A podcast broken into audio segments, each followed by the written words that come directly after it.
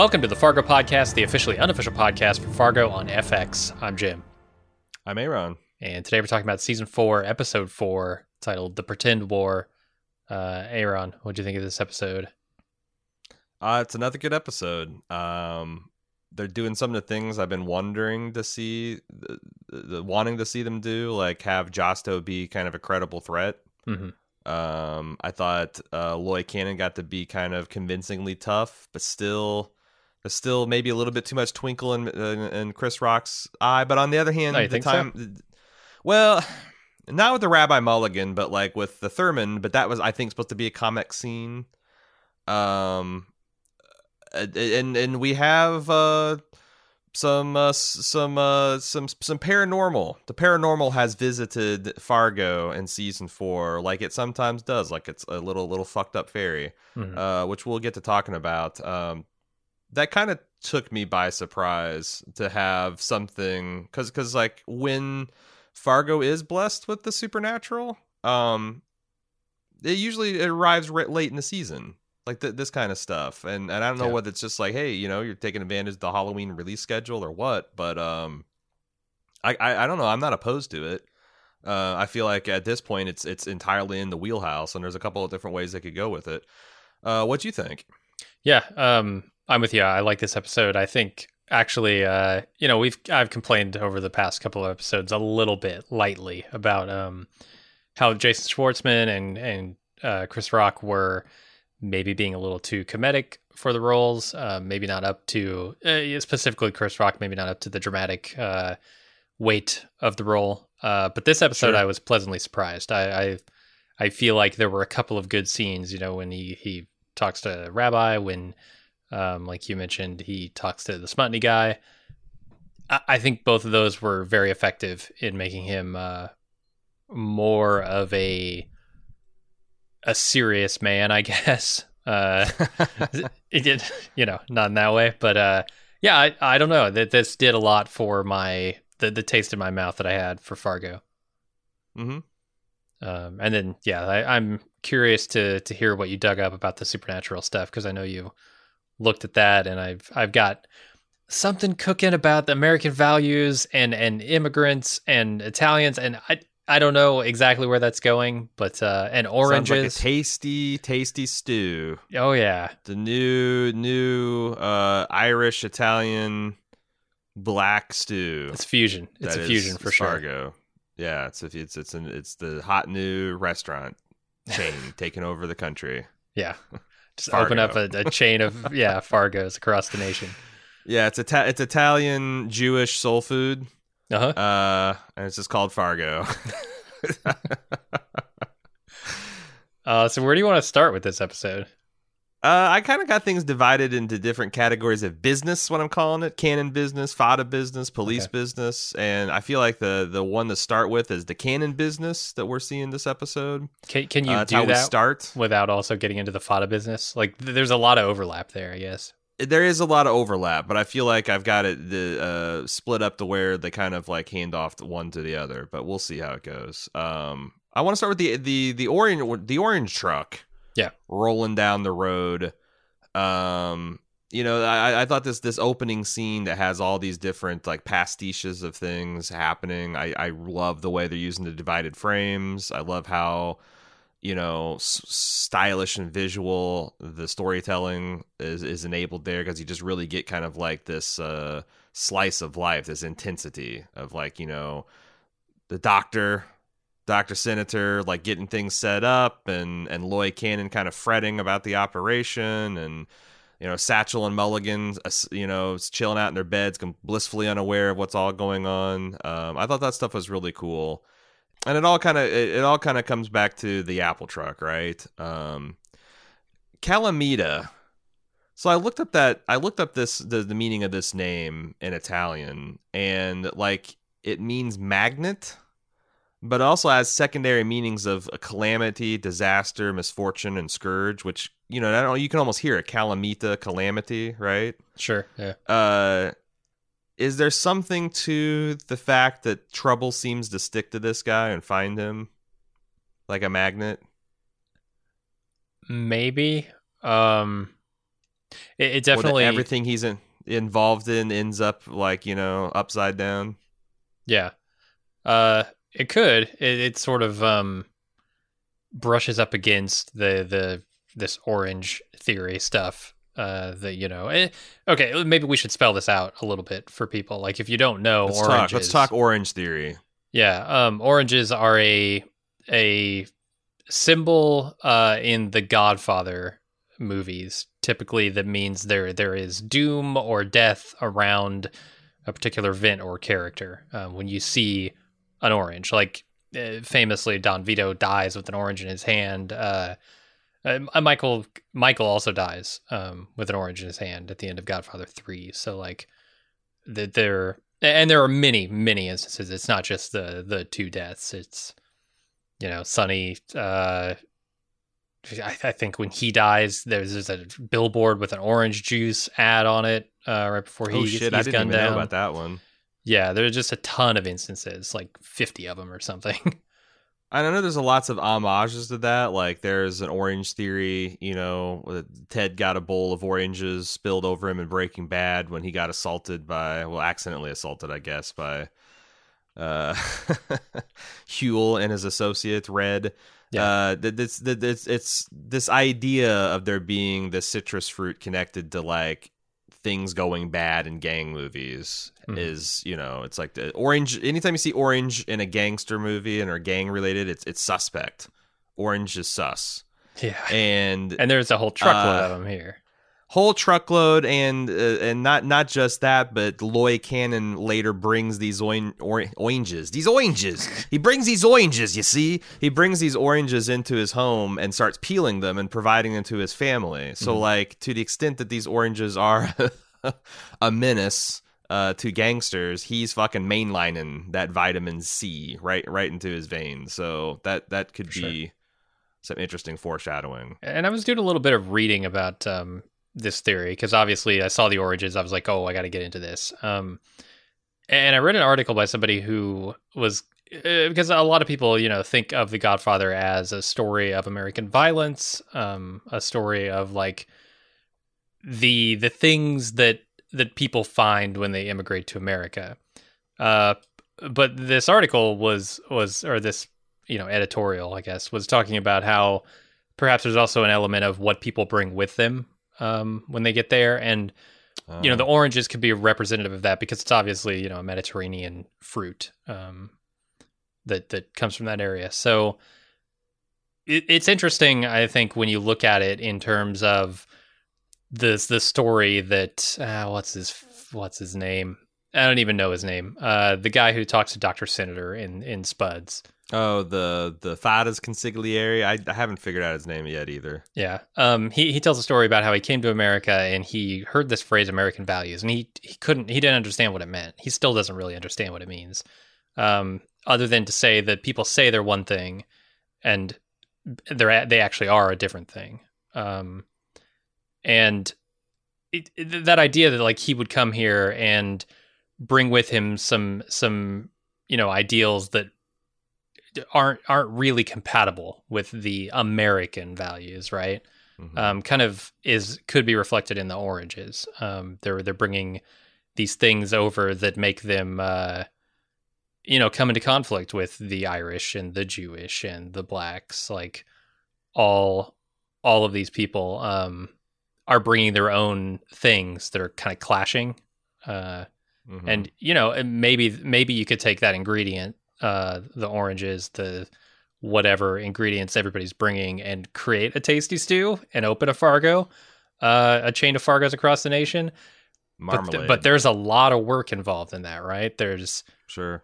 just like trying to get all that to match up takes a lot of effort um and it still feels like we're nowhere near getting that to work here I like that. I like that because you know, because you know, a lot of people. Sure, certainly, Godfather is a mafia movie, but it is also explicitly an immigrant's tale. Yeah. Like you know, especially if you ever see the Saga edition, it all starts with Vito as a little boy alone coming over, getting separated, quarantined, Ellis Island. It's it's like the quintessential uh, migrant story. Yeah. Um. And then if you take that and you look at the ghost story that they're telling here, um, you know, the haunting of this house. They they specifically mentioned last episode how houses aren't haunted. You know, the the people that inhabit them are haunted. Um, the ghost is following the Smutnys, right? Their family. Um, and if you kind of look at that from the same angle, well, the the ghosts of these immigrants are following them across the ocean to America, um, Hmm. where you know the the things that made them who they are back in the old world are also affecting them here in the new world. And no matter where they go, no matter what house they move into, uh, that will be true. And I, I don't know if they're trying to get at that stuff or it's just a coincidence um, of the thematic stuff they're doing, but I, I couldn't help but notice. No, it's really cool. Um, what did you think of the heist itself? Because like I, you know, it's it's I thought it was really cool the touch of like sticking the gun barrel into the flames and burning Cal, like you know, marking him with some kind of sign.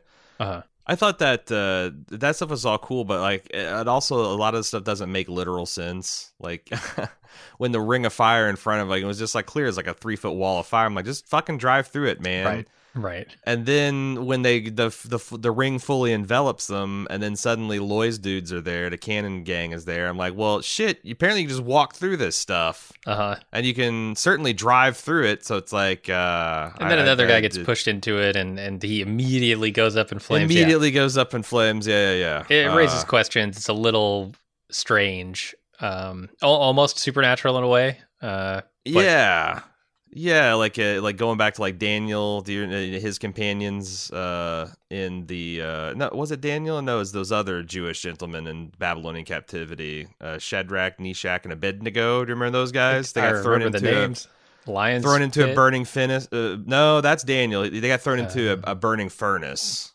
okay. and uh, they were able to walk around unharmed because they were righteous. Gotcha. Um, and and God protected them from judgment. They, I mean, I don't know. Like I I threw I just pulled that out of my Bible studies, uh, Bible school studies, but.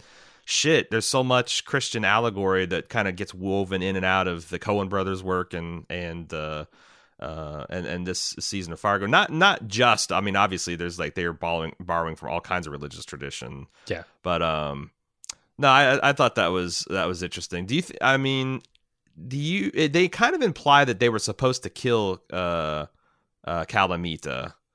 Um, or at least I got that impre- uh, uh, impression when in the next scene that you allude to, where Doctor Senator's like, you know, giving the uh, Fadda's consigliere a, a verbal tongue lashing about like, in my opinion, you're lucky that the, your other man didn't die, and he gives a significant look over to like, is, is Otis or um, Odom maybe? Um, do you, do you think that that was supposed? Because I my that's my thoughts. Like, why don't you just do the hit, no survivors? Well, I don't. I don't think they want to escalate to a war here, right? They want to. I- feel like you know this is the pretend, maybe the pretend war that this this guy, whatever consigliere thinks uh, is happening Right. here, but but they Yeah. don't want to start this war. You know, they're they're Right. feeling feeling the Italians out and and trying to see. Okay, did they mean to you know for this hit to go off? Is there you know conflict within their ranks? What's happening? So I don't think he was supposed to die. Um, Hmm. I think you're. I mean, I, I think you're right because, like, I guess the the the the driver's just some boy, or this Mhm. guy's a made man. You know, like maybe that's a a distinction to make there. Um, yeah, but I don't know. I got the feeling that like Loy's guy just made an audible and decided to scar the guy rather than blow his head off. Um, yeah. I mean, that definitely wasn't part of the plan, but I liked it. You know, it's he's got this perfectly manicured guy here, and now he's going to put a big uh, O on his face. It's it's amazing how they're able to convey what how how important this guy's physical appearance was to him in just like Yeah. a couple of seconds of scenes last last week. So you can get that this is going to be, you know, a major a major deal. And then we Mm-hmm. get the Fargo theme, which we haven't heard for a couple episodes and a lot of people were missing, but we got the classic Fargo theme over to Fargo, the lettering, uh, which As- I enjoyed. the open and the close. Um, it's over the closing credits too. Yeah, just something I don't know because like you know uh, every season of Fargo has kind of its own thing going on musically. Um, I think the first season was probably more ex- most explicitly Fargo-y in the theme, but like uh, this is a very different year. But like I like those majestic, sweeping Fargo notes when they when they enter into the story. Uh, we already kind of talked about the Dr. Senator Consigliere breakfast round two. Um, uh, but I, I thought it's still a great speech about like you know um, this guy being confused. There's so many things new about America, and you you know you talk about American values. Like what are those? Comparison to you know financial values. Like what's something worth? That's something you can derive out empirically. Human values you know people are sentimental. They love things. That stuff makes sense. But uh, mm-hmm. then the idea of like america being home of the brave land of the free and how that's you know lip service marketing material that we don't actually live by and if i you know um i think that's fairly accurate you know, mm-hmm. uh, America is some America the the va- American values are something that we uh, occasionally aspire to, or we certainly, you know, um, encourage the, that that the belief in the popular culture. But like, you know, it's like my man Dan Carlin often says, like, you got American values and American interests. And when the values are not aligned with the interests, the values go out the window. Um, yeah. and uh, you know, I and if you if you if that makes angry or whatever, and fuck, get off your ass, work to to to, to make uh, the country match its marketing materials. What I got to say, but sure. Um, I love this story yeah. table. Every every time I see the story table, I'm like, okay, yeah, they, yeah. I'm this... starting to really like the what what's this what's this place name Spuds, Spuds. Uh, all time diner. Uh-huh. Um, it's it's it's a great location. Good stuff is happening. Um, and then this idea like this, like they introduced this idea of a proxy war last episode, and I wonder if they lean into that too. Hmm. You know, like like uh, you know the concept of proxy war and how that applies to like you know um, geopolitical politics in the 21st century. Like it's no longer like proxy wars in a shooting sense; it's more of like cyber warfare and economic warfare. It seems like is the uh, the bullets of the day. But uh, I, I, also really like the choreography in this scene. Just the the it's almost a dance the way they're doing it, right? The the Italians roll up outside. You got mm-hmm. uh, the guys in the diner, the black guys in the diner who stand up and kind of you know head toward the door and block the way, and they let one guy through, but not the the underlings. You know, and and when he goes and he puts on his hat to leave, and and reaches you know kind of over in his pocket to put some coins down. Uh, they, they're they're back up. They're around him. They're ready. Like mm-hmm. everything is so planned out. You can see all the the gears in motion here, and it it's so cool. It felt like proceedings at a royal court, which is going to dovetail nicely into the next scene. Um, but I, I, also just love this Doctor Senator, like the way his eye yeah. twitches when the Italian the Italian consigliere asks him, like, "Are we at war or not?" And he's like, "Well, not yet, but we're trying real hard." The way his eye twitches when he's when in between saying those two things, I think is so fucking great. Yeah. Um, and then yeah, this is like a bad look for the Fadda gang. The fact that they're house divided and you know you also have this other random uh but but you mentioning like uh those guys standing and like challenging it reminded me a lot of uh, of um you know like the guards of a king's court like they got the axes crossed they bear entry and yeah. then the next scene when the oranges are coming in loy cannon's place they're playing the drummer boy which i thought was a really great call because it reinforces the christmas theme of the episode uh, of this i guess season um and also the parum pum pum pum is like a nice little automatopoeia for like, you know, military rifles, pop, pop, pop, pop. Mm-hmm. And these gifts we bring to lay before the king, like make an explicit connection to uh, Cannon's royal status. I thought all those things kind of like work together in, in a nice little visual storytelling. Yeah. Um, did you get so so we have 300 guns coming from New York. Um, it's very clear to me that Gaetano is the one that ordered this, right? Sure. I mean, it's his guys essentially. Um, it's you know Calamita so bringing and, him in, yeah, and some other dude who we've probably seen in his circles, but yeah, they're bringing him in. So I assume it's it's Gaetano doing it. Yeah, there's a full on shadow organization going on here in the Fadda Gang, and uh, I thought that was interesting. That Mort Kellerman was name checked. Do you remember this guy? I didn't, but I saw in uh, Alan Sepinwall's review who he is, um, and that he's been in one of the flashbacks in season two. Yeah, so season two, you had the Gerhardt clan as the main, the, the primary gang, um, which is interesting because they had a fish out of water character, the Hanzee, mm-hmm. you know, and, and, and as one of their enforcers in the gang, and you had, uh, uh, you know, Dieter Gerhardt was kind of like rivals, but also you know associates of this uh, Mort Kellerman, and they'd gotten along very well. And sometime in the early '50s, or no, I th- was it early '50s or late '40s? Um, uh, no, yeah, it was early '50s. Mort Kellerman decided to to liquidate um, Dieter Gerhardt, and then freeze out the Gerhardt clan and then uh, Otto, which was the the the father of the two main gangsters, uh, uh, Dodd and Bear, goes to have an audience with him when he's watching some Ronald Reagan film in a movie theater, and he has his younger son murder him while he's distracting him. Yeah, Um, which it feels very Godfather as well.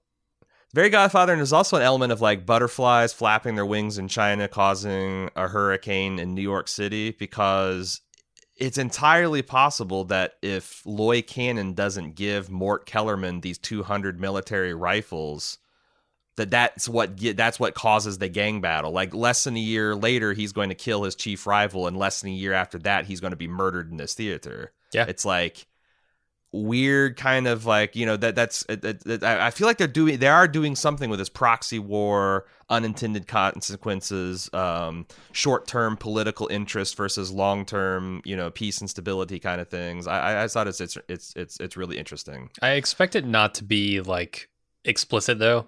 I expect it to be all just implied and like subtext yeah, yeah subtext. Yeah.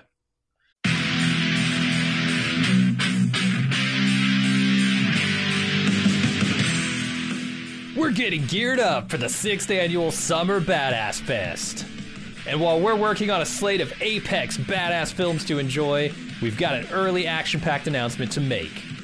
Just like last year, we're kicking off Badass Season with a live movie watch and podcast recording. We've rented out a theater for connoisseurs of action films and Bald Move fans that just want to have a great time. Unlike last year, this year's movie is top secret. Hush hush. No hints, except it's incredibly badass. It stars an absolute icon of the genre. We're willing to bet most of you haven't seen it, and it's gonna be an incredible viewing experience with a packed house of bald movers. Those of you who came to last year's screening of Total Recall know what a party it was. And those of you who didn't, now's your chance to experience it. Meet me and Jim, order some custom movie themed drinks at the theater's full bar, then watch us record the full podcast for the movie. We reserved a venue over twice the size as last year, but seating is still limited. It's happening Friday, Friday, Friday, June 21st at 7 p.m. in our hometown of Cincinnati. Get full details and buy tickets at baldmove.com slash live. Cincinnati's actually a pretty great city to visit, and we've got lots of details for side adventures on our event page as well. The Reds are playing the Boston Red Sox in their fantastic Riverside Stadium. The thrills of Kings Island just minutes away, and I'll be leading a kayak trip down the scenic Little Miami River on Saturday. Again, get full details and get your tickets now on our Badass Fest 6 page at baldmove.com slash live, live,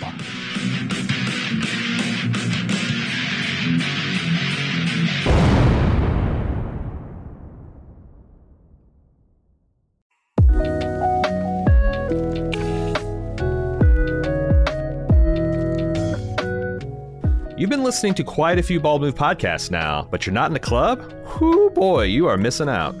Not only are all of our premium club podcast feeds completely ad free, but we have lots of other great content exclusively for people in the club. There's a weekly lunch with Jim and Aaron where we chat with fans about anything and everything from TV and films, food, fun, life advice, and more. But there's also Off the Clock, our premium podcast where we talk about all the shows we don't have time for on our public feeds. Plus, you get access to our full spoiler filled first run movie reviews of our newly released films. Don't forget Instant Take and Talk podcast, where we give our hot takes and discuss television shows with our fans live and immediately after the episode airs. With mega shows like House of the Dragon coming this summer, we're going to have lots to talk about. Not to mention access to our fun and friendly community of club members, with exclusive Discord channels and a dedicated forum. It's one of the best places on the internet to hang out and chat about pop culture. Bottom line, you're helping two regular type guys in the Midwest make the content you like to listen to, which some would say is reward unto itself. Help keep the lights on and the bits flowing at Bald Move. and get some awesome content for yourself. Head to support.baldmove.com to join the club today.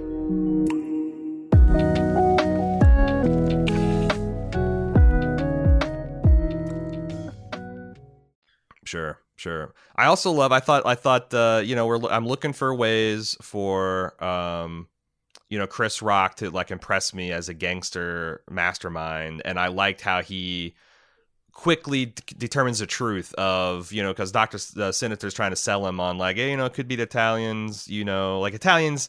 For what we know, uh, they're really prejudiced to everyone who's not Italian. Uh, uh, the fact that they would use, and they also um, um, has core values of machismo. Would it be fair to say? Like they're Yeah. probably the the idea that they would hire a half black, half Indian gang of of women to stick this place up, like like Loy said. Uh, well, they could have done to throw themselves off. He's like, nah, nobody's stupid and smart at the same time. This this here, just crime. I'm Got not two sure bodies. he's right about that. I'm not sure that's a truism. Uh, It might or- not be true about faddas because you literally might have a smart one. Well, I don't know. You might have two idiots over there. Um, Uh, yeah, you might. I don't know what Josto's deal is, but but you could have a person being smart and dumb at the same time if you had an organization that's being, t- you know, tug of war between Yeah. two characters. Um, not that I think Josto has has been portrayed as smart so far, not really. but I like that. I thought that like he was very cool the way he just kind of like intellectually dissected all that and kind of came to the correct conclusion that there we just got we got two rando Bonnies, Mhm. um, which I thought was cool. Um, and then the last bit of uh, Cannon business is them deciding to press up the rabbi. yeah, And you know, uh, what do you think about? Was Loy a credible threat? Did he was he pretty menacing with that knife? absolutely. I thought so. Um, Yeah, Chris Rock was everything he needed to be in this scene, uh, yeah. and I, I was impressed. tough. Um, what do you uh, what what do you think of this scene is from the rabbi's perspective? Um, because he mentions is like you know you killed your own family. This isn't your family, and he makes fun of him like daddy, daddy. At one point, Rabbi holds his hand, his hand, the back of his hand against like Loy's face and says, "Mom, was he like making a joke about you're not my family neither?" Was that what the Maybe I I'm not certain, but you could be right. I, Yeah, I was a little thing I- confused by that scene. I honestly was too. I, I I know it tracks back with what Loy said about you know oh daddy daddy and he's like mom like I I and I think it's something about like the fact that it's completely futile to say these people aren't your family when you're even more so not my family. Yeah. Um. But yeah, I don't know. They he, he gave he gave him a little warning cut and says anything that happens with my boy, uh, I'm gonna feed you to the pigs. Mhm. So I've seen uh, I I've, I've seen uh snatched. I know how that goes Yeah, and I don't I don't know uh, what um, full grown pig can go through a man's bones like butter. hell yeah, yeah they, Pig, they, teeth and hair, they'll eat it all. they love it. Uh, yeah, th- I mean this is the you know the predicament the rabbi's in. He's in this rock and a hard place situation, right? And and, I'm not even sure how he feels about it exactly. I don't know that they've quite done enough to tell me is he loyal to the Italian family, uh, to the Faddas, or is he just a victim of circumstance? Right, like he was a boy when he helped them kill the Irish, uh, kill his family. Yeah. Uh, Right. and I don't know how much of that was just him being a, a boy who, you know, had some mixed up ideas in his head, and how much that has changed as he's become a man, um, or if that has changed. They, they, man, I just, I just really want a scene which kind of spells it out. Um, that So, have you seen the speculation based on his mugshot in the first episode, where um, it has his first arrest record back in 1914? no, his charges are buggery and perversion. nineteen four. How old is Rabbi? No, no, no. I'm sorry. This is his dad. Oh, Owen okay, Milligan. okay. Or Oni Milligan. Okay, that makes a lot right. more sense. there's this theory that um that this guy's a pervert and he's a kid diddler and that the reason the rabbi betrayed him is because he was trying to protect his younger brother from from this Huh. and i guess it's the the hostage as well you know Okay. um but i don't know that's like that's just essentially like well why would a guy turn against his father, and also like why in a mugshot would you put buggery and perversion? You know, I mean that, that's like also 1914. He, the dude could just be gay. He could just be a closeted gay man. Yeah. And the police put him on that. And now we're like, now we're doing the ancient gay slur of, oh my God, they're fucking pedophiles. So like, right. I'm I'm pumping the brakes a little bit on that, but I did want to put it out because I, I saw a lot of people were, were speculating about it, at least on on Reddit, and it would make perfect sense. Like if that was what his dad was getting getting business he's getting up to, like that that explains a lot. That explains Yeah. a lot of like retribution and anger and shame and all kinds of different things, right? Mhm. Uh, I want to move on to Fadda business, which you know, as you said, it's it's interleaved with the the Cannon business. So a lot of this is going to be kind of just connective material. But the most the first thing is like Rabbi, like the good boy he is, went right to Josto and said, "Look, I just you know, hey, if I made the wrong call, fuck me, I'll take Risky. the consequences." Yeah. But the dude's loyal. The dude's Mm-hmm. the, the dude's loyal and honest, and like think Josto's smart enough to see that, but not smart enough to like maybe treat him, can you know, like that. Yeah, I, Josto's, you know, he's got uh, some. I, I don't know. He he seems like a small man trying to prove that he's not. Uh, in a lot of ways, right? Um, yeah, and and those guys can still do a lot of damage. You can still blow your nut. Those guys can blow your nuts off. But there there is something ch- utterly childish in the way he's like throwing snowballs out of anger in this scene. Uh huh. and Uh, then and yeah. then then eating, then half, then then like cry, then starting to eat the snow. It's like And I fucking love out. it. It's hilarious. Yeah, Jason Jason Schwartzman does a great job in this scene. Uh, it doesn't doesn't help me take him more seriously, but it does entertain the hell out of me. Yeah, he is. He is a little bit ridiculous. Uh, so his new mission is to be a bird on the wire. He wants the this guy to watch. Uh, this this is a dangerous mission Mhm. to send the rabbi on because these guys. It seems like Gaetano and his crew, crew are already prone to suspect the the Irish uh, Jewish gentleman amongst them, the one Uh, who's the guy that stopped the last hit that they tried to pull off. Yeah, Yeah. yeah, for sure. Yeah, the one who's yeah, not yeah, not just the fact that his blood didn't flow from it uh, from Sicily, but like holy shit, the guy guy actually uh, went against, but not the family, went against the Gaetano faction, which is going to be interesting. Yeah. So Josto didn't really uh, impress us much in this this episode until we get to him busting up Gaetano's war council in the Mhm. billiards parlor. Um, and he just starts shooting the place up, just like winging bullets over Gaetano's head. And then Gaetano tries to flex on him, and he says, "You know, they stole from us. They killed our men. They laugh at us because we're weak." And Josto says, "Well, we are weak because you're weak because you fucked up a hit, and now our enemy has 300 guns. Genius." Mhm. Uh, and you've already gone, apparently gone to New York and arranged all this shit. So like, it's put me in a weird position of being able to, you know, you know, negotiate, maneuver myself. Who wins this confrontation? Because Josto. like, yeah, I mean, I thought so too. Why? Yeah, I why mean- do you say so? Uh, because he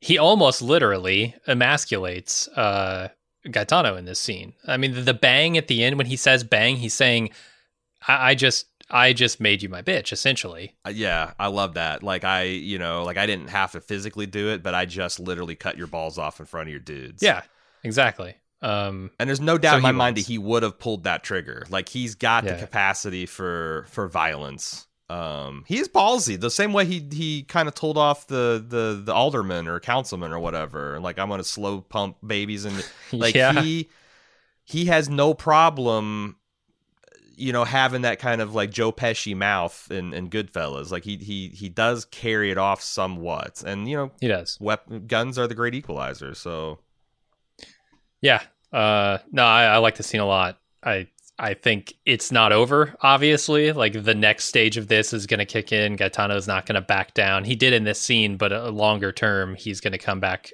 probably even harder than he did before. I don't I don't know where this goes, but it's intensely exciting. The problem is, though, from what my estimation is, Gaetano has no muscle, um, with the exception of Calamita. Yeah. and that guy, uh, you know, Cannon's c- crew calls him all bark, no bite. Uh, he fucked up the hit. He wasn't going to shoot the guy himself. Like, does Gaetano's ferocious, but like, he's got two guys who are milk toast and afraid of him, and probably prone to betraying him for that reason. Um, because Josto's kind of crazy, but not this. like bug eyed, like gonna maybe just pull a gun and shoot you, maybe pull a knife and skin you, kind of crazy. Yeah. I mean, who's he got other than he does have some muscle in New York that's willing to the to send him 300 guns just on a, a wink and a promise, I guess. Sure. Um, and then finally, in the last bit of official Weff business, or not Weff business, Fadda business, uh, he calls Weff to his uh, uh, to the department store uh, that he owns and does all of his operation out of the the pud pulling center of uh, the town Mhm. of Kansas City. And he tell he gives these guys consigliere there, and he's got uh, Weff, and he tells Weff that you got to start busting Cannon heads. You got to go out there and start ripping and rolling on street corners. You got to start hassling him. You got to make sure that they know it's a war against us and City Hall. Yeah.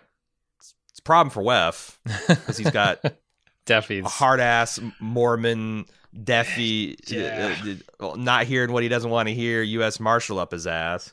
And then he gives the consigliere like a, a a schizophrenic mission, like, "Hey, Yep. go to New York, tell everything's fine, but also, hey, if you got some guys to spare, like." And then the consigliere points him points it out, and he blows up at him. Yeah. So I, I don't know what to make of this Fadda crew. They they seem very just. They're going to get their lunch eaten by the Cannon gang, and I'm kind of I'm, I was already coming into the uh, you know just kind of rooting for Cannon and uh, Mhm. for whatever reason, and now I just think that they're going to get they're going to get ran off the the map.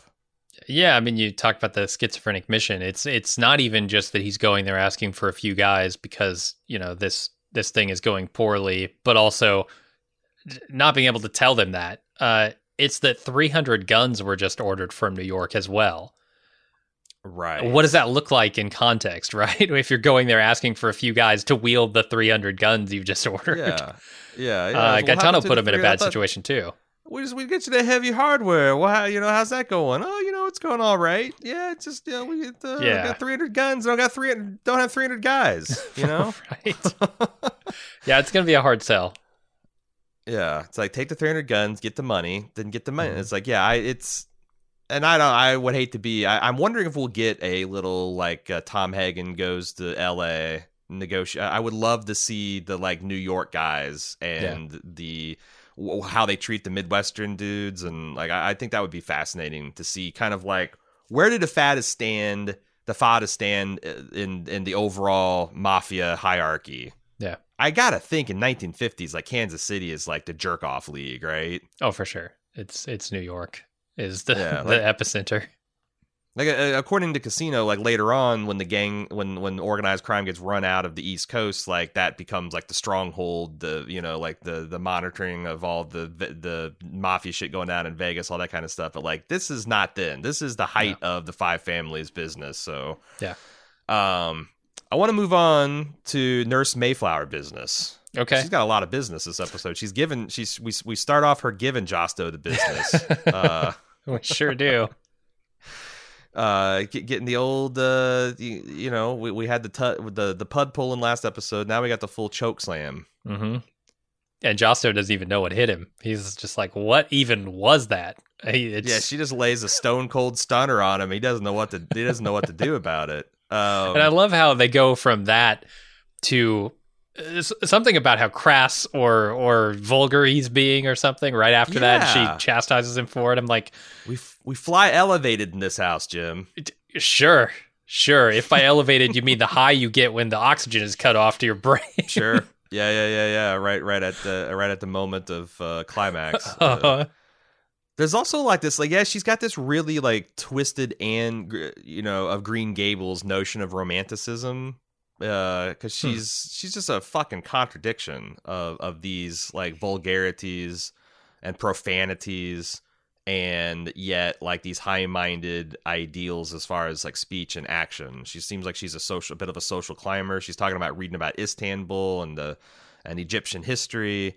Um, there's also a little nice nod between pretend things because you know they get in a, uh, they're, they t- t- she said uh, she thought Istanbul is where Casablanca is filmed, and he's like, Yeah. nah, Casablanca's filmed in Casablanca, which I that's not even doesn't even mean anything. Like if it was going to be filmed on location, it'd be in Morocco. no, But I, I'm sure you saw this uh, that like the entirety of Casablanca was filmed in Burbank, California yeah, on it's set. all yeah it's all bullshit it's all bullshit all the way down Yeah. um so I, I thought that was pretty interesting um but uh you know, and he also mentions that like uh, you know, he has to be a tough guy, you know, like I sleep with one eye open with a razor blade between our teeth and she points out if you sleep with your mouth full of razors, you're going to cut your own throat. Yeah. I mean, those are portents, right, Jim?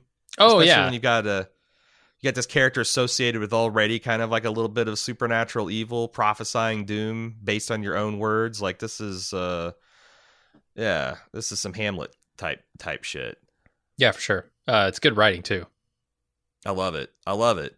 Um so you've got the uh, Ethelrida calls at the at the end of this, and and uh, Mayflower perceives as her running Josto off, which I think is you know her connection to something better.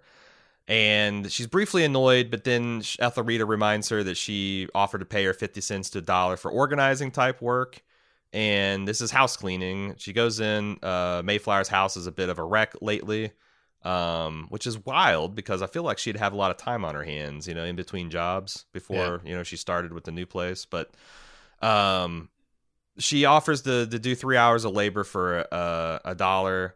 There's this mysterious side uh, closet that she's told to not worry about. Yeah, Uh, ridiculous. and then as soon as you saw that, it's like, okay, well, that's a big point of interest. A teenager is going Yeah. to definitely get up in that business. Um, what what what do we find in the the closet, Jim?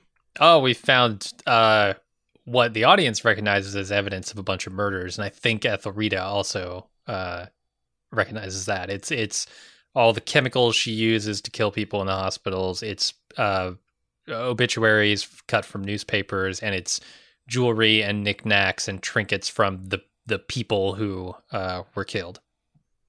Yeah, it's trophies. Um, Uh-huh. I've I did a little bit of research on this, like these Munchausen by proxy, kind of like angel of death things, and I guess that's often a lot of the, the times how they get caught. You know, not just like looking at their medical records, but because they just first of all, like it's very hard to catch these people, especially back in the day. Like you know when medicine wasn't so good and people just die of mysterious reasons, and you didn't have like you know chemical analysis and autopsies. Like you would just get away and get away and get away and start getting bolder and bolder. And you know she's got this big game trophy hunting room, and Ethelrida's smart enough to put two and two together. By the way, I love the pacing in this scene Yeah, like you know they really take you're just watching Ethelrida fuck around in an apartment to like this you know uh french french music Mhm. And it's very cultured and you can see Ethelrida like dreaming of uh you know it, it's kind of like it remind me of Loy Cannon's speech about someone getting a dream. Like she's starting to she's starting to think better things for herself right? And she finds this box um but that added so much to the tension. The fact that like you you don't know how far long Mayflower's going to be away Mhm. uh like when she gets in this room she kind of loses track as you can see like the record starts to script this the the skip and she doesn't know it and i just started thinking like oh my god the the the cat's almost knocking shit over like i was on pins and needles for this whole scene and they they play Um, with what the audience knows and what Ethelrida knows um, in any given moment of this scene. Like when she walks in the closet and we see the ipecac on the shelf, we're like, oh no, the jig is up. Uh, she's gonna know about the pie, but of course she couldn't know about the pie, right? She hasn't she hasn't spoken to Swanee, who got sick from the pie yet, as far as we know. Uh, we as an audience know that the ipecac is a problem, but she doesn't, and so she doesn't think anything of it when she sees it. And we as an audience also think we're we're so focused on the ipecac that we don't necessarily see the other things that are going to be the big discoveries, right? The twist in the scene is not that she discovers the ipecac; it's she discovers murders. Right, right, right, right. And you can see others. There's like a bottle of laudanum, which is essentially uh, alcohol and opium. It's essentially liquid morphine. Um, and uh, some other like mineral oil, which I think is used to treat constipation. But if you gave like a healthy person, it would like, induce like diarrhea and all these others. Like so, so these are the tools of her trade. Yeah. I've been wondering about this Fadda ring and the fact that like Ethelrida's got it now, there's going to that's that's going to be something. I So there are like two. it's weird that the Faddas aren't obsessed with it because like Uh, at some right, point they're going to have to. Yeah, like like if this is as important as I think it is, and why hasn't anyone mentioned it four episodes in? But like, Yeah. it's got to be important. I thought it was important. Um, and here it's it's coming back, so it's probably going to be more important. There, there are two things that come out of this scene, right? She has the ring, and secondly, she leaves her journal in that closet. So obviously, you know, she's going to be found out. Like her her Oh, discoveries are going to be found out. Right. Although I don't know, maybe she can go back and I wonder if there's going to be a scene where she sneaks everything back. Um, Yeah, I don't know. She runs out and they do a conspicuous close up of it. So probably not. oh yeah. Plus, it's just. Um, although I, I- let's let's game this out. Um, she finds out that this teenager's been snooping. What does she do? Does she try to like kill her surreptitiously, or does she? Because like you know she can't very well be like, God damn it, you're stealing things from me. I'm gonna call the police because the police will come and you know, I mean, this is- this. the problem writ large here, or writ small here, right? Like the Uh-huh. gangster problem. Like, what are you going to do? You going to call the cops uh, to help settle Yeah. your your scores? No. When, when when you're a criminal and you get robbed, if someone does like you are an outlaw, you're outside the protection of the legal system. So you either got to settle for yourself, you got to let it go. Same with the Smutnys, right? Like I, they went to the uh, Mm. black mafia to get their money. We're, we're going to talk about this later, but can Mm. they go to the cops now that you know the jig is up on that? Who knows? Yeah, oof. Um, so let's move on to police business. Uh, you, we see that there's a nightman that has been bribed to give false testimony about uh the uh, uh Swanee and Zelmare uh running off to um Yeah. Chicago, right? I, mean, it's pretty fucking. what, It's a lame Odis scene. Yeah, Co- yeah. coached the guy, right? yeah. I mean, he gives him like a twenty, and and but but this is just so fucking lame. hmm It's painful to watch, but that's kind like that's it's it's interesting because there is that element in Fargo, right? Inept criminals Absolutely, yeah. contrasted to like very ruthlessly competent criminals. So it's like Yeah, this all is all just to the movie. farce.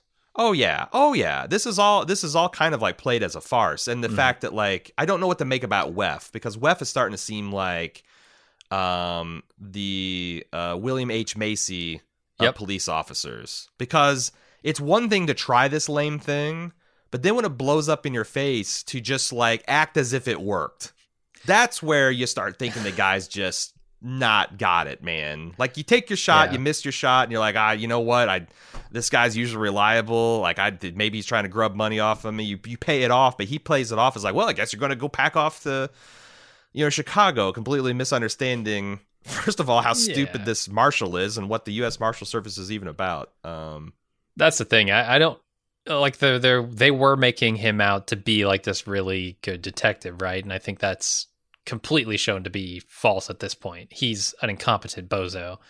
Um, or he's desperate. He's good, but he's he's he's desperate because he doesn't have any good plays with this U.S. Marshal in town. well, I mean, so many of um, the characters. Look, look at all the characters. They're all the these American values, right? They're saying what the one thing. They're the Mm. pretend war. They're saying they're not at war, and yet here they are doing the things that make them at war. Like, uh, the Marshal Duffy is also that way, right? Like he claims to be this lawman who's uh, upholding righteousness and justice, and yet for the last couple of episodes, every time we've had an interaction with him, he's talking about how he doesn't like minorities, um, and and now he's how he's done this extra legal thing of essentially like dragging a bunch of Italians who came into the the Salt Lake City area uh, until their heads popped off because they just didn't want him around. It- it's he's not a good guy. Uh, he's not looking out for justice. He's saying he is. He's wearing the uniform, but he's not walking the walk. Yeah, and like you know, that's the other question. Like, were these Italian guys actually gangsters, or were they just Italians? Yeah, open question. Got, they got they got murdered out of prejudice, you know. Mhm. Um, and prejudice, you know, prejudice police are, are sloppy, lazy police too. Like they just make a they make sloppy assumptions um, that, Yeah. that they get him into a lot of trouble. But it's a lot of fun. It's a lot of fun to watch this guy dangling like a like because he's you know I I I I questioned this episode back in the Fadda business. Why didn't he tell Josto about this new threat? Like like hey, I want to help you as much as I can, but I have a U.S. Marshal up my ass. This is a whole other different league than this this small town Kansas City bullshit, right? Maybe like- because he didn't realize that it was. Because in this scene, like you pointed out, he's doesn't even understand what a marshal is. You know. Hmm. Yeah, the fact that they're like federal and re- like it, it- it's possible. And I also just wonder, like, what is his deal? What is the five? You know, the little Indians. Like, what what is the what is his damage? You Yeah. know, is this uh if he's got if he's just got OCD, how did he be? You know, with was as much prejudice as people showing against this mental illness on the show, like, how did he get to be a detective? Mhm. And if there's more to the story, what is it? Like, how is he this embedded in the system? Um, there's got to be more to that story. Uh, so like you know, then you get the the rabbi coming and giving him the the hoodwink right in front of the U.S. Marshal. And the thing is, is like Deafy's seeing all of this. Yeah. Like at this point, he's just like, you know what? Hey, look, this isn't my deal, but I'm gonna get, I'm gonna, I'm gonna make it my deal just a little bit. I mean, he's following the primrose path in hopes that it opens up to, I don't know, some sort of uh, truth vineyard here, right? Like, Right, right. And as a soldier of Christ, you know he's uh, he's invested to root out corruption and evil anywhere. So, mhm. uh, but but I love them pulling up to Jopin's uh, uh, department store, and you see Gaetano come out like with his big ass fucking knife front and center, like almost in his dick position, which I thought was interesting. right. Um, and he sees all this. This guy's got this storm cloud, and he just decides he's going to get out and fuck with these guys. He doesn't identify himself as a marshal or a law No. enforcement. He just, uh, you know, he's Raylan Givens, and he can he can put a plug in these guys anytime he wants. So he's got no fear. Um, Gaetano gives him the evil eye. Any, you know, we're, we're going to talk about the supernatural here momentarily. Uh, anything to that? hmm. I hadn't thought about it other than that's what he does when he's about to kill somebody. Yeah, yeah. Um but I don't know. Yeah, he, we already kind of talked about like him. He he reaches in his pocket, looks like he's pulling out his gun. He just pulls out his handkerchief with carrots and starts talking about how the fact you know they ran the Italians out of their town. Yeah. Um. I'm I'm, so I'm I- immensely enjoying uh, Timothy Olyphant's performance here. It's it's not quite like any of the other you know sheriff style. no, uh, he's, he's not a fully good guy. Like Seth Bullock, Raylan Givens are, you know, they're not like paragons of virtue, for ex- but but they are unambiguously good guys. Yeah. you know, this guy is not. Mhm. He's like he's like the dark side Raylan Givens. But I I bring all I don't I like. I assume this guy's a, a a deft hand with a gun. I don't know why I assume that. I assume that because he is in all of his other characters. Right. So, um, are they going to play against type and he actually is is all bark and no no bite? maybe when somebody shows that little concern in what's clearly a confrontation, I think they're immensely confident in their skills, and Yeah, yeah, it- it- it's no different here. yeah. Or an ace bullshitter, but like it's hard to Hmm. because these guys are dangerous guys. You know, like this guy's got a fucking shotgun barrel burnt onto his, and and you know Gaetano just manifestly is like bad news. You just want to Yeah. stay away from him, and he just do- goes and gets up in their shit. Uh, I want to get spooky for a minute, Jim. I want to get I want to talk about the ghost story aspect of this um, episode. So in the very beginning, we talked about the different. Um, you can we kind of get this potpourri of all the different action from the characters, but we see Ethelrida uh, doing homework apparently, or no, she's actually writing a letter. It looked like, Hmm. which I'm wondering who she's writing to or, or what. But uh, we also see the body prep area of the morgue. It's this contrast between the upstairs life, which is all kind of wholesome and family oriented, versus the dark and dripping kind of dungeon esque morgue.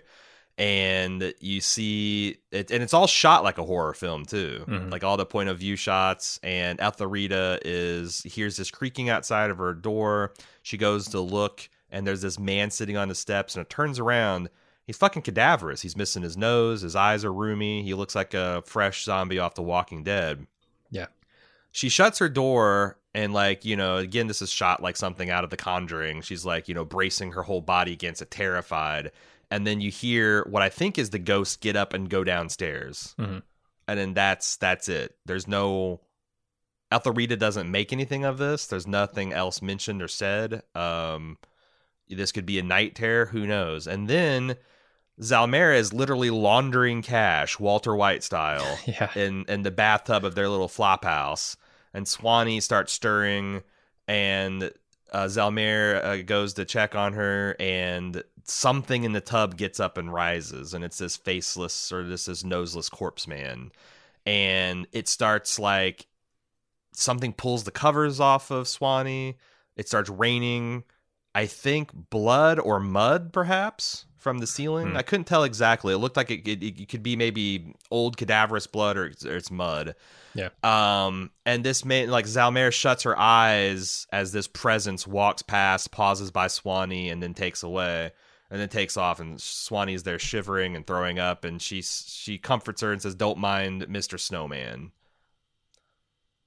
Also, in the first episode, remember we we remember that that the mysterious presence that we pan over on the street, and someone zoomed in on that, and it's a dead ringer for Mister Snowman. It wasn't Mhm. Timothy Olyphant, as I surmised. It's this it's this ghostly corpse character. Yeah.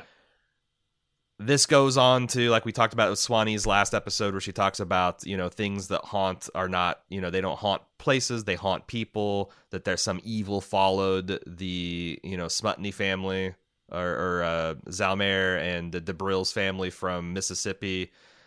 Is there a ghost in this season of Fargo? What is Fargo's tolerance for the supernatural?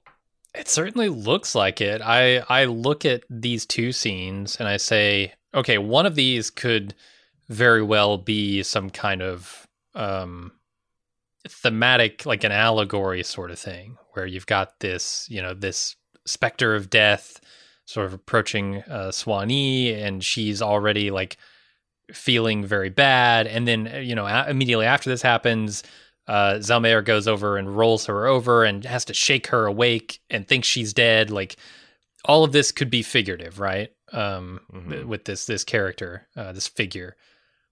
But then I, I look at the scene with Ethelrida at the beginning, and she's clearly affected by it. What she's seeing there is something that she very much really sees, and that scares the shit out of her, uh, Conjuring style, like you mentioned. But then you're right. It goes on to not mention any of that, right? She goes on with her day to day. She doesn't mention it to her parents, although they have talked about it. Um, so maybe Mhm. it's it's it, it could be you know the the seed of this was planted in her mind um, by Swanee and her story about the haunting, and so now she's just seeing things, or it could be that like she really saw something and she just didn't bring it to her family because they already know and they've already talked about it. I I don't know. It's it's muddy. I got the feeling that her her mom tries to keep this from Ethelrida. Like uh, Yeah. hearing her aunt and uh, her aunt's lover talk about this is the first time. But like, I want to go and review the supernatural in Fargo uh, that we've seen thus far. In season one, we had the character of Lorne Malvo, played by uh, Billy Bob Thornton.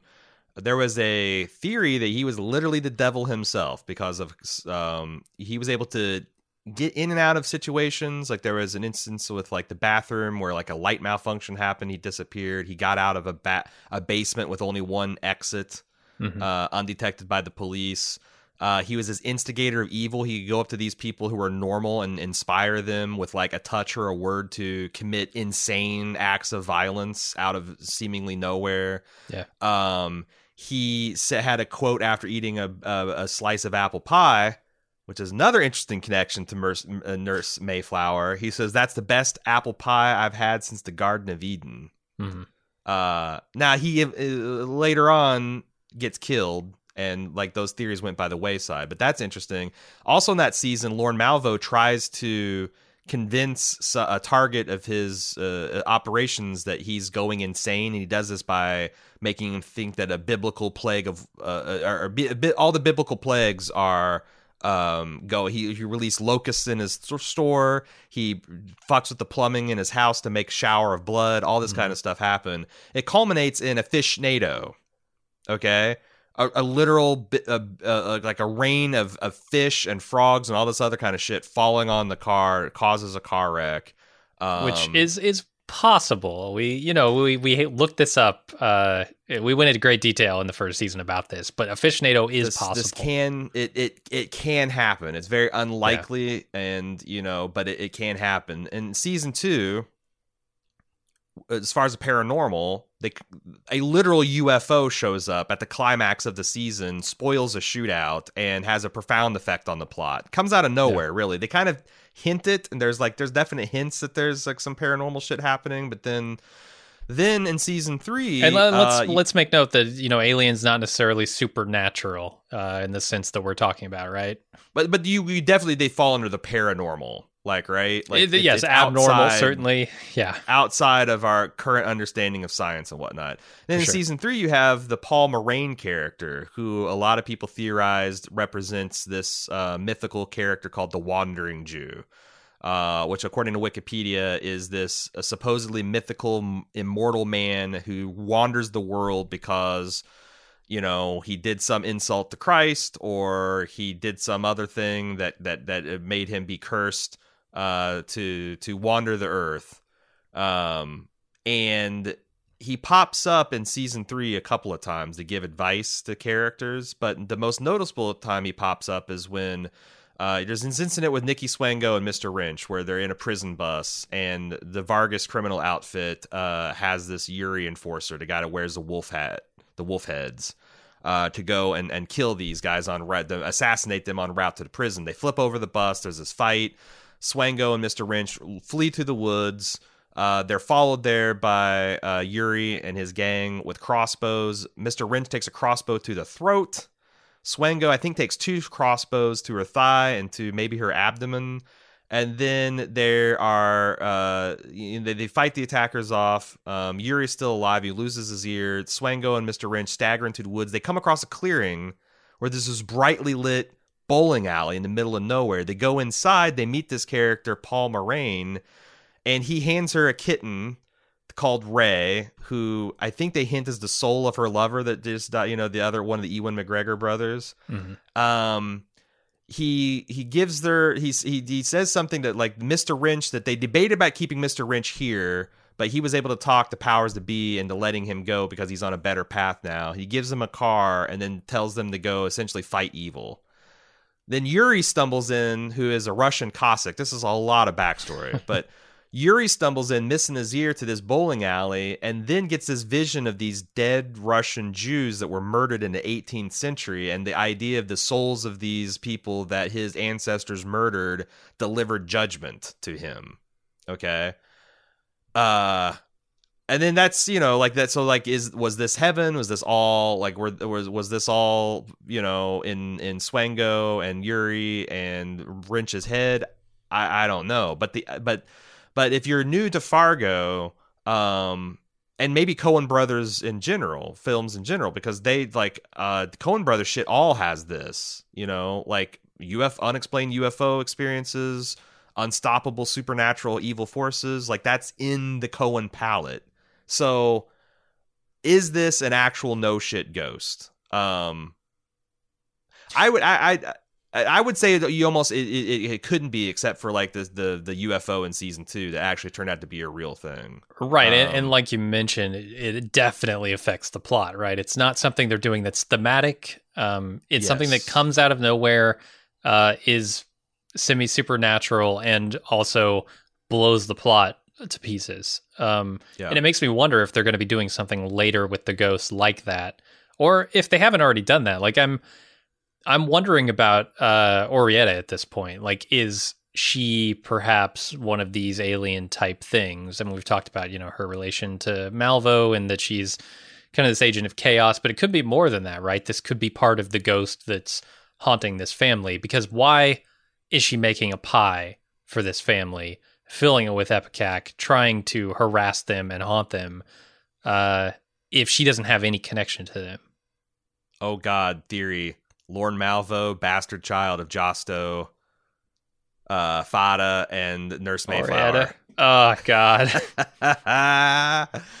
um, with those those those evil apple pie connections. So here's the thing. I I actually I'm gonna do a little bit of devil's advocate. I'm gonna do a little bit of Lorne Malvo advocacy here. Okay. Because I actually do think it's just, I think it's a ghost. Like you're yeah. right. The fact that two people see this, it's connection. It's it's like this family haunting. It ties into what Swanee said last episode. But there's another interpretation we already have a character who's has a severe mental illness in this season. This season, you got this, you know, uh, uh, Weff has got at least OCD, probably a severe case of Tourette's to go along with it. He's just kind of like, you know, uh, a, a, whole host of barely treated, barely under control things he's dealing with. Mm-hmm. A lot of times, mental illnesses manifest themselves when you're in your late teens to early twenties and I wonder, like, and that's another way to a, a curse or a haunting could follow a bloodline or family, because we know that a lot of times mental illness or being prone to mental illnesses and addiction problems that is somehow in some way heritable. Mm. I wonder if like there this this like kind of hallucination um, this this kind of um, schizophrenia. They're they're hinting because because I, I get a little bit of some kind of manic energy from honestly both Swanee and uh, Zelmare. It could be just them them being irrepressible Bonnies running Sure. around fucking shit up, and it's like you know, but like there is there is something a little off kilter about Zelmare. I thought, um, and I it would be it would be interesting. I think to have this be not a literal haunting, but like some kind of like genetic mental illness runs in a family. You know, another. You know, but this is a this is a this is a meditation on privilege in a lot of ways this season. You know, what it means to be an American, what it means to be a good American, what it means to be white, um, you know, frustrations of women and and uh, versus men. Um, another privilege is whether you're, you know, like uh, whether you're mentally ill or not. That's a that's a roll of the dice. I think it'd be interesting Sure. to, to take that. I, I, to, to be clear, I, I do think it's a ghost. I think it's a real ghost, but it also could be, you know, exacerbated by an existing mental illness or developing one that uh, you know Ethelrida is is perhaps starting to suffer from. So I just want to throw that out there. You could definitely do both. All right, so let's let's uh, swing around to uh, to deal with our last of the business, a short piece of business, it's Smutny business. Uh, Zelmare delivers a bunch of cash to Thurman. You don't question the money fairy when it comes to deliver the cash. No, you always question the money fairy. the money fairy Yeah. always comes with strings, right? Yes, yes, it does. When a, someone dumps you a bag of cash, unless you're already hip deep in a criminal enterprise, ask the questions sure. because you're almost almost as certainly about to engage yourself into a criminal enterprise if you don't. Yeah. Um, but you know, I get the idea that the Mr. Smutny maybe is not the brains of the operation. hmm He might be like real crack at cadaver work and you know making up corpses and and glad handing. His most valuable asset is that he's white, right? I mean, It's, yeah, yeah, yeah, it's yeah. it's sad, it's unfortunate, but that's how it is in this show, uh, right. in this he's the country. face.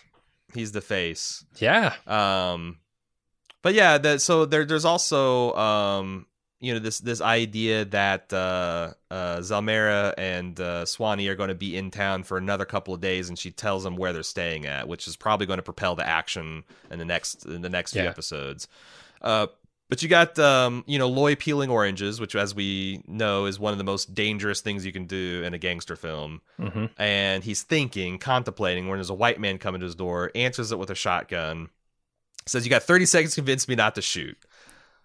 Invites him in. You know, Smutny says, "Hey," uh, Thurman says, "Hey, I got I got this uh, Uncle Booley. He died, left me all this money."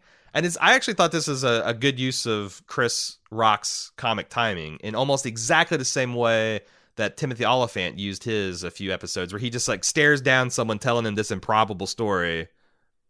It's like, okay, all right, well, thanks for paying off your debts. Then, of course, there's an odor to these Yeah. bills that he notices, and now it's it's fucking on. Um, and I, I started when I was thinking when I was watching the scene, I'm like, do I believe that that Loy Cannon could be fooled by this guy? And I, I kind of think he would, right? Like, why would he? Why would he suspect that the mild mannered funeral parlor guy Yeah. pulled a heist to rob him and then pay him with his own bills? You know, If he had, it would be a more effective bluff than like the the Italians hiring a couple of Bonnies to go True. knock off his, throw him his off shop, right? Yeah, yeah, yeah, yeah, yeah, yeah. It, it, it'd be even a more convincing plot. So like, yeah, I, I don't know. I, I think I think it definitely works. Um, I think Chris Rock is great in this scene. Um, it's everything he needs to be, and I, I kept expecting during the next scene where he goes to his family and tells them what happened for that the action to happen right there, right then and there. And Yeah. we're not ac- we're not actually out of that scene yet. You know, we could pick up right where we left off next episode, uh, Mhm. and they could bust in the door and they could you know corner him and beat him and get the information out of him about Zelmare and where she's staying and go after her. I expect all that shit to happen uh, in next episode. But Yeah. it, it just like that entire scene, I'm thinking, oh man, this is ominous because Loy has figured out what's up. Yeah, and it's it's, it's so great because you can see the wheels spinning because he is he's like a high alert and paranoid as hell, and he's just like you know you can just kind of like with Timothy Olyphant, you can see the tumbler spinning behind the eyes when he's like calculating all the angles of uh, Dibrell story and you hear condemnation of her sister, and then he's like you know well okay whatever. And then Thurman comes home. He s- tries to sweep Dibrell off her feet, you know, saying he solved all the family's problems. Uh, swears on a stack of Bible. It's sigh a, rel- a sigh of relief o'clock here in the old Smutny household. But then Dibrell quickly finds out where the hell did you get this money? Where is my sister? What did you do? Yeah. Um, Her he says, her "Well, what wheels and gears start turning right. What does she do? Is there any way she can get in front of this train wreck? No, like he Like, I mean, says, the- "Uh, it's already done. Whatever I did, it's already done. Uh, The only thing she can do is show up at Loy's place and just fall on his knee, her knees, and be like, "Look, my sister busted out of jail. She got this crazy notion I needed help with the situation. Oh my god, I'm so sorry. This was like, you know, like like I essentially do the same thing with Chris Rock that she did with Timothy Olyphant, and just like, you know, come as clean as you can on this business. My husband's an idiot. You know this. I We all know this. give up Like Zelmare's location. I yeah, it's hmm. I don't know. She's gonna have a real loyalty check here. You know, is she? And, and, you know, we've seen that she's got problems with her sister in the first place, right? There's a lot of trouble Yeah. that her sister brings along, and right. she may Right. feel like, okay, enough is enough. Um, I'm not gonna let it. I'm not gonna let this haunt my family for the rest of eternity. Uh, Right. Maybe we can nip it in the bud here by just letting Loy have Zelmare. Yeah, it's going to be interesting to see how this like what is the you know the thing is is like um when the ghost first reared his like noseless head, I was annoyed because I'm like God, this is such a great gangster film. Yeah, Do I need it to do I need it to turn into like some kind of Tales from the Crypt thing? But I don't know. It just depends because like I, that's my my question is like, well, how will the ghost factor in? Like Mm. the the the them just being haunted is not interesting into itself. It's like what role will the ghost play, or what role will this haunting play, or the mental illness play? Like what does it have to do with the plot? And I guess I'm going to like you know as long as they don't half-ass the gangster stuff by you know like there, there there's something kicking in the back of my head um in the context of the UFO in season 2 is like you know we think that this ghost is a bad thing what if it's more of like a guardian type spirit? Got me started thinking like last year for the Spooktacular, me and Cecily uh, watched one of this this this movie is this Mexican ghost story called Tigers Are Not Afraid.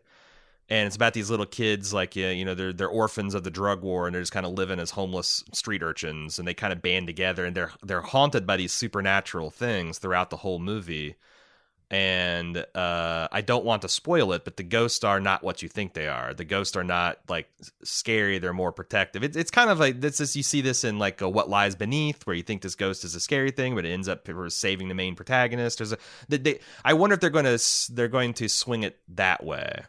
You know that like this is actually some kind of protector figure, and and how do what you feel about a ghost settling? You know, like oh my god, the Smutnys are helpless; they have no defense against the gangsters, and Calamita gets his neck broke by some fucking ghost, or gets scared by the ghost and falls backwards down the stairs, or some shit like that. Will that feel Yeah. legit, or that feel like you got you got robbed of a satisfying conclusion to a gangland hit? Probably more the latter, unfortunately. Yeah, Yeah. I, in But we- that exact we need to scenario, brace- but we need to brace ourselves for it because that's Yeah. essentially what I felt for season two, which was an otherwise remarkable season. And like when a gun gunfight gets gets resolved by UFO ex machina, uh, it left well, that's- sour. the real problem with that, right? It is the ex machina. It's it's the thing that just shows up and you couldn't have seen it coming and it's it just blows everything up. But here they've gotten to it so early, right?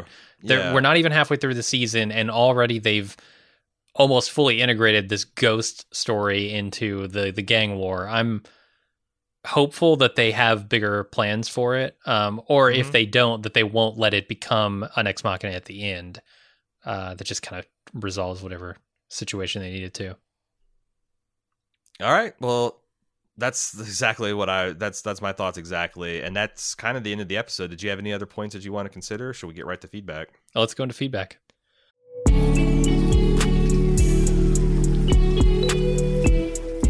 Since the dawn of time, we've been putting clothes on our back that identify us with our people, our group, our tribe. And while Bald Move might be one of the smallest, weirdest tribes out there, transcending all concepts of border, class, culture, and creed, we still have respect for the old ways. At support.baldmove.com, you can get t shirts, hats, mugs, and more. We have something for every one of our podcasts, or just wear the four pips of the Bald Move logo with pride. Bald Move merch beats running around naked, and they make a great gift for the Bald Move fan in your life. Join our tribe! Head over to support.baldmove.com and click on merch to start shopping.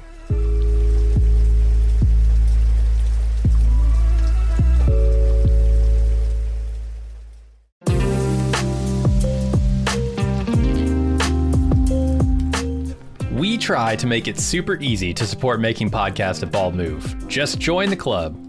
But some people aren't the joining type, or maybe they're already in the club but want to add a little bit of gratuity for an especially great season of coverage, or for a podcast that really spoke to them, or gave them that bit of support in a tough time.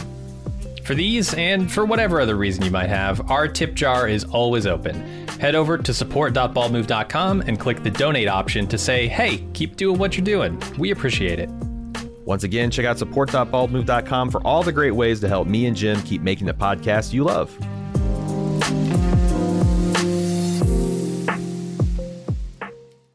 Feedback. You can send us feedback at fargo at baldmove.com. Several people took us up on that proposition. Let's get started. Texas Sandman says Jack Black circa Nacho Libre.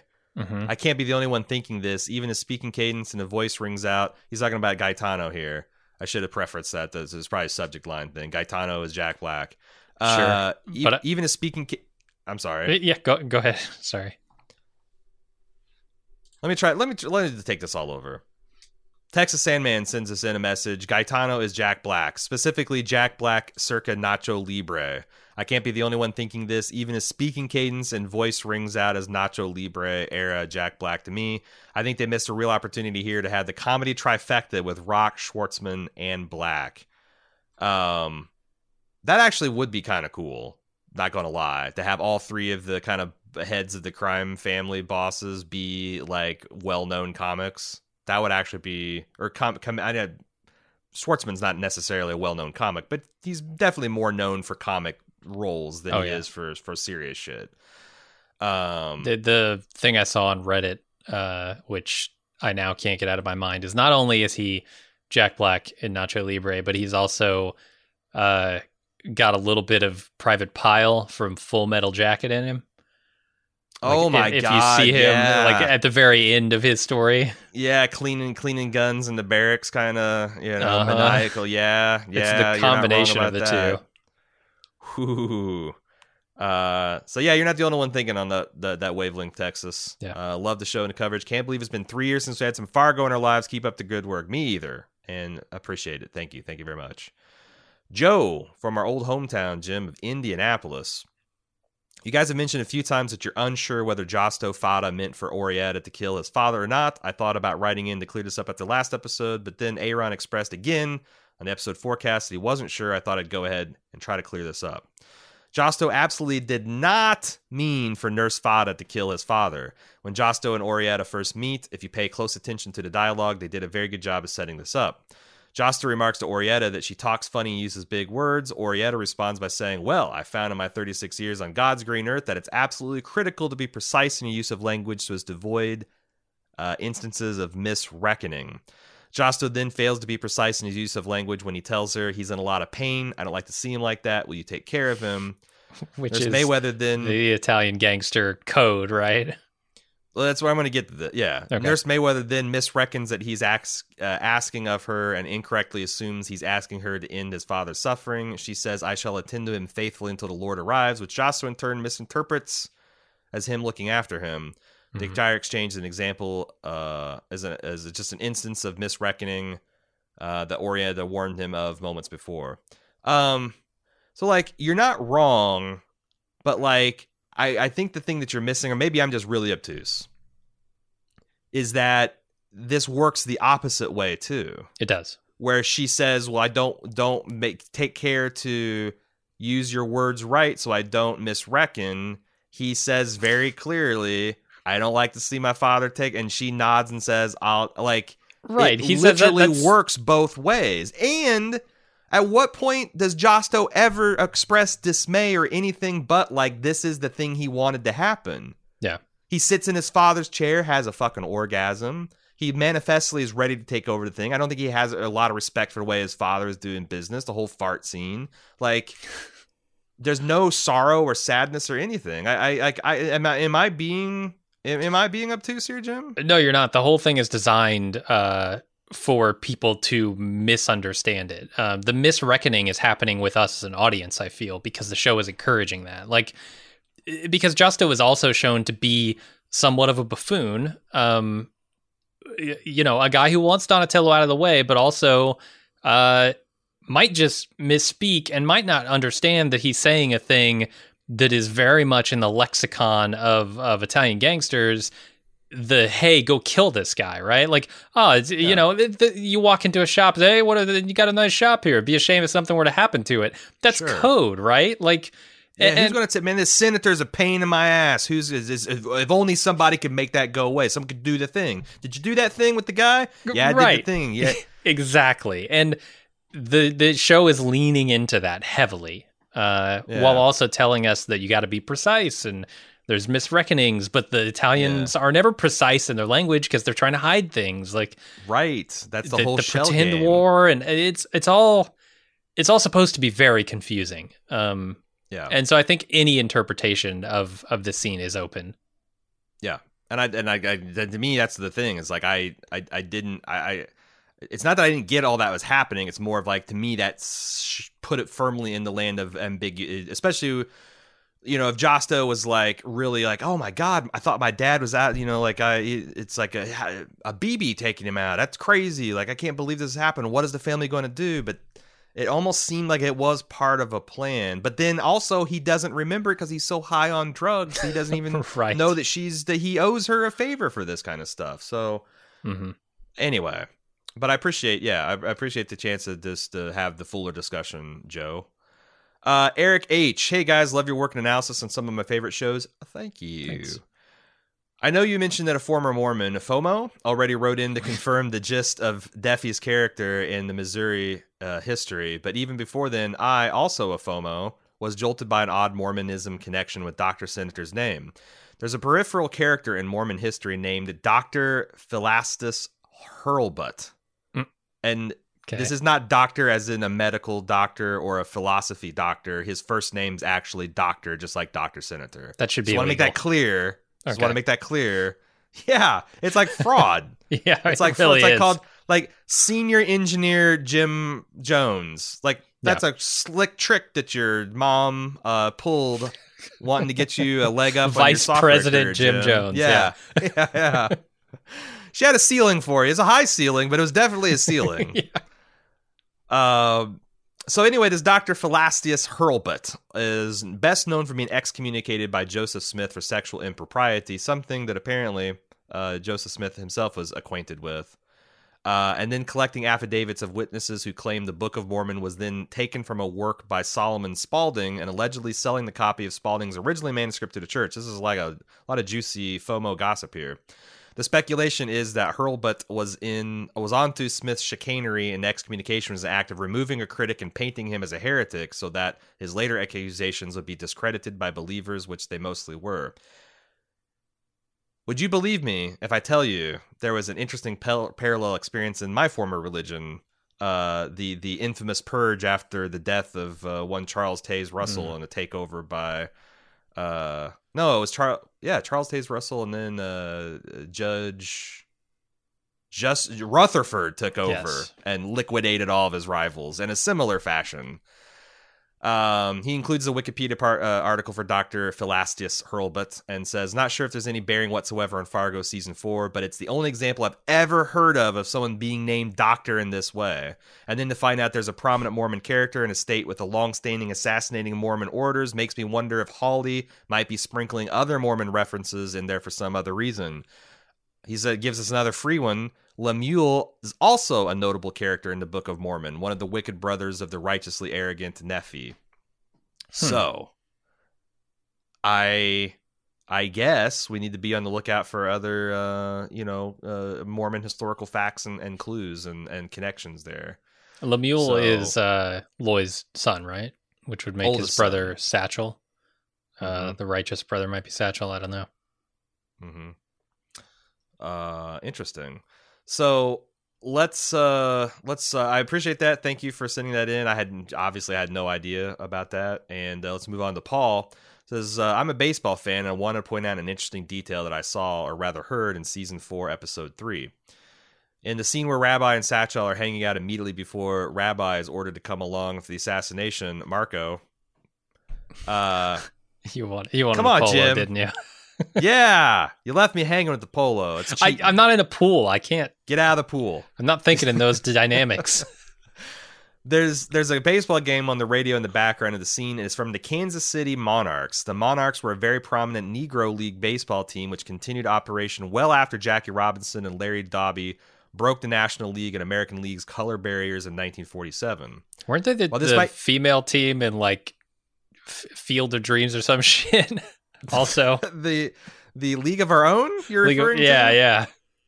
Uh, that's a whole other different barrier. That's a sexual gender barrier. Oh, Okay. We're talking racial barriers here. Uh, while it might be a random choice, I think there's some nice symbolism in it. Satchel and Rabbi are outcasts within their crime family, and it makes sense that they'd follow a baseball team that's made out of outcasts of the more mainstream leagues. Uh, to clarify, I'm not diminishing the quality. Yeah, I, yeah. We're, this isn't about this isn't about any kind of. This is we're just talking about his, his historical how these things were viewed. Yeah. I'd also suggest that maybe um, Satchel or maybe Loy Cannon uh, would be more highly prize, even if there is a, a, a mixed league getting played like the the OG Negro League. Maybe he would, um, you know, them doing their own thing would be appealing to that family for that reason too. And and and and indeed, Paul continues. Um, Bob Kendrick, a prominent Negro League historian, always says the philosophy of the league was that we'll do it ourselves. And through hard work and determination, a lot of black players and owners found success while blazing their own trail in their own leagues. I think it has a lot in common with the Cannon Gang's mindset and way of doing things, as evidenced by them banking for the black community and innovative things like credit cards.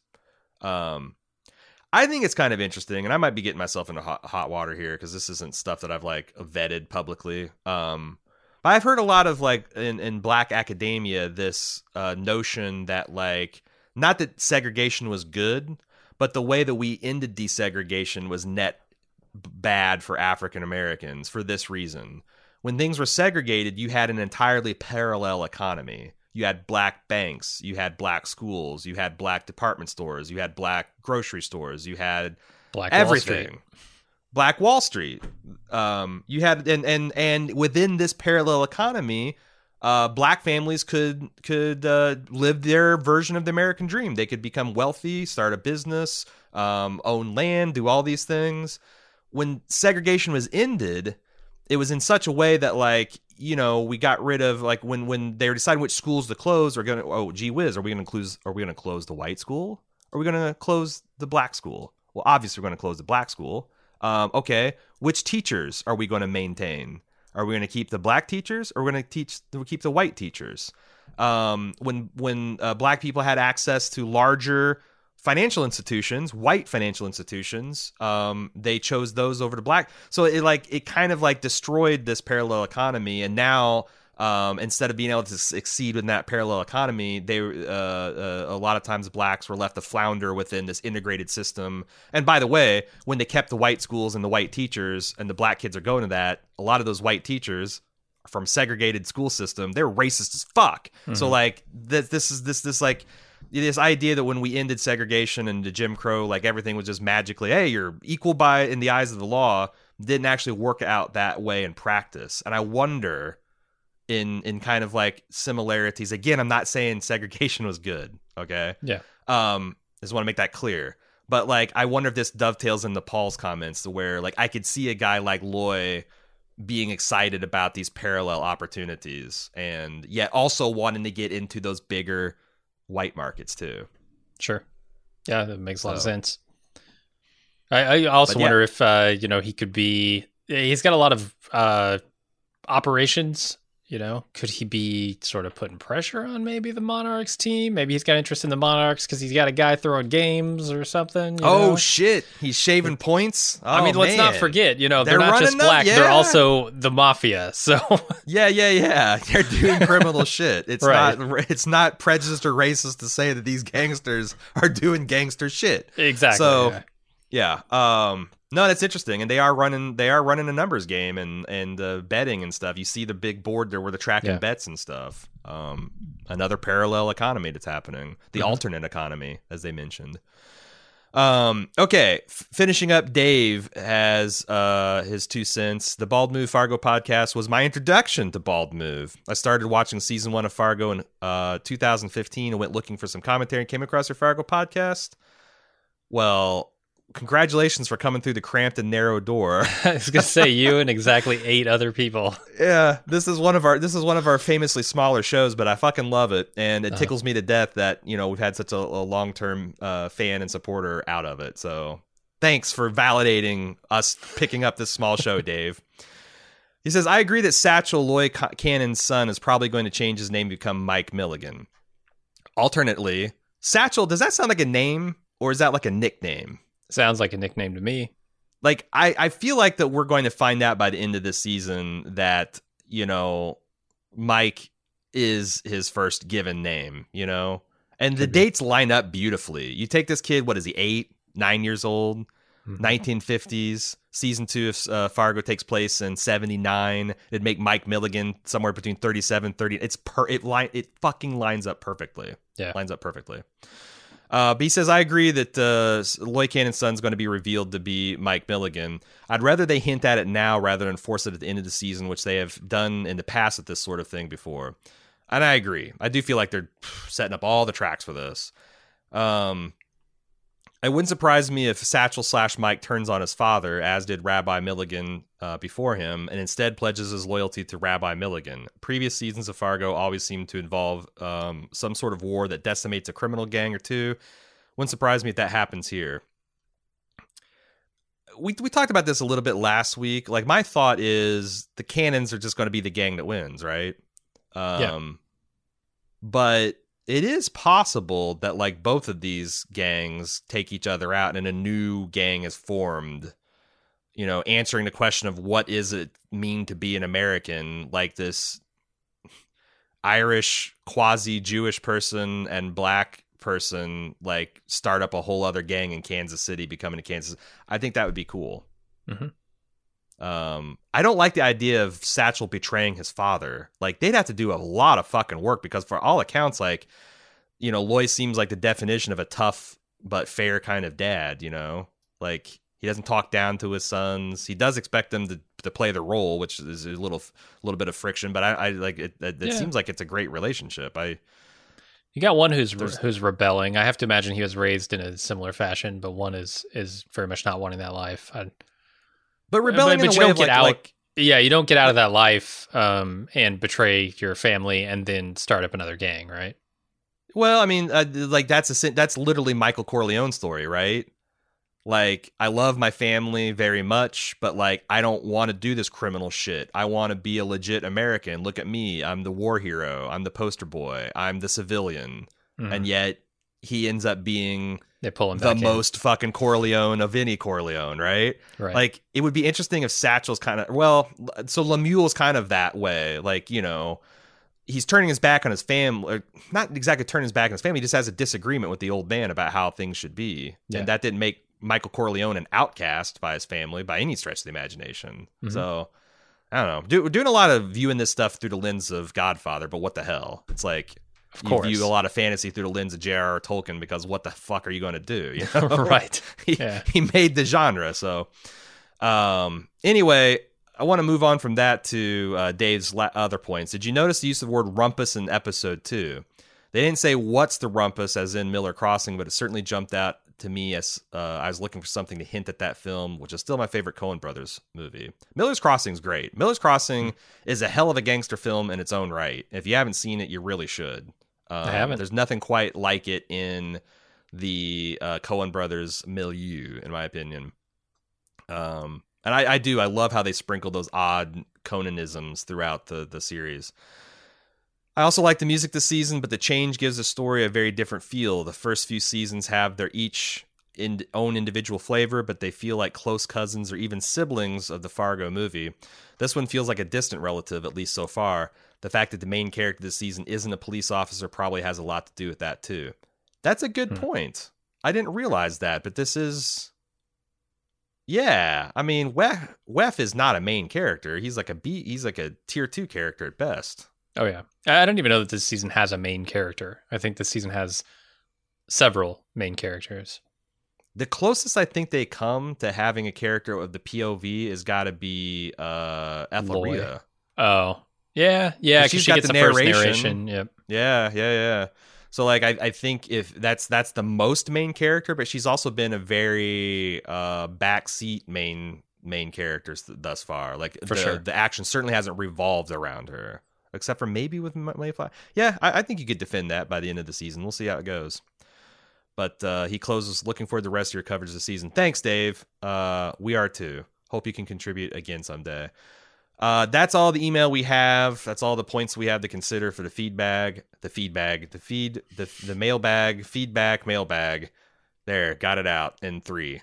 Uh, we'll be back next week with the next episode of Fargo, which I am looking forward to. Looking forward to see how ghosty things get this year. Yeah. Feels appropriate. The month of October. Uh, we just spooked up our house this this this weekend, and Fargo spooked up their episodes. It's just it's just time for it, right? Sure. Uh, but we'll be back next week. And until then, uh, get all that feedback into Fargo at baldmove.com. You can also go to our forums at forums.baldmove.com. Uh, we'll be back next week. And until then, I'm your host, Aaron. And I'm Jim. See ya.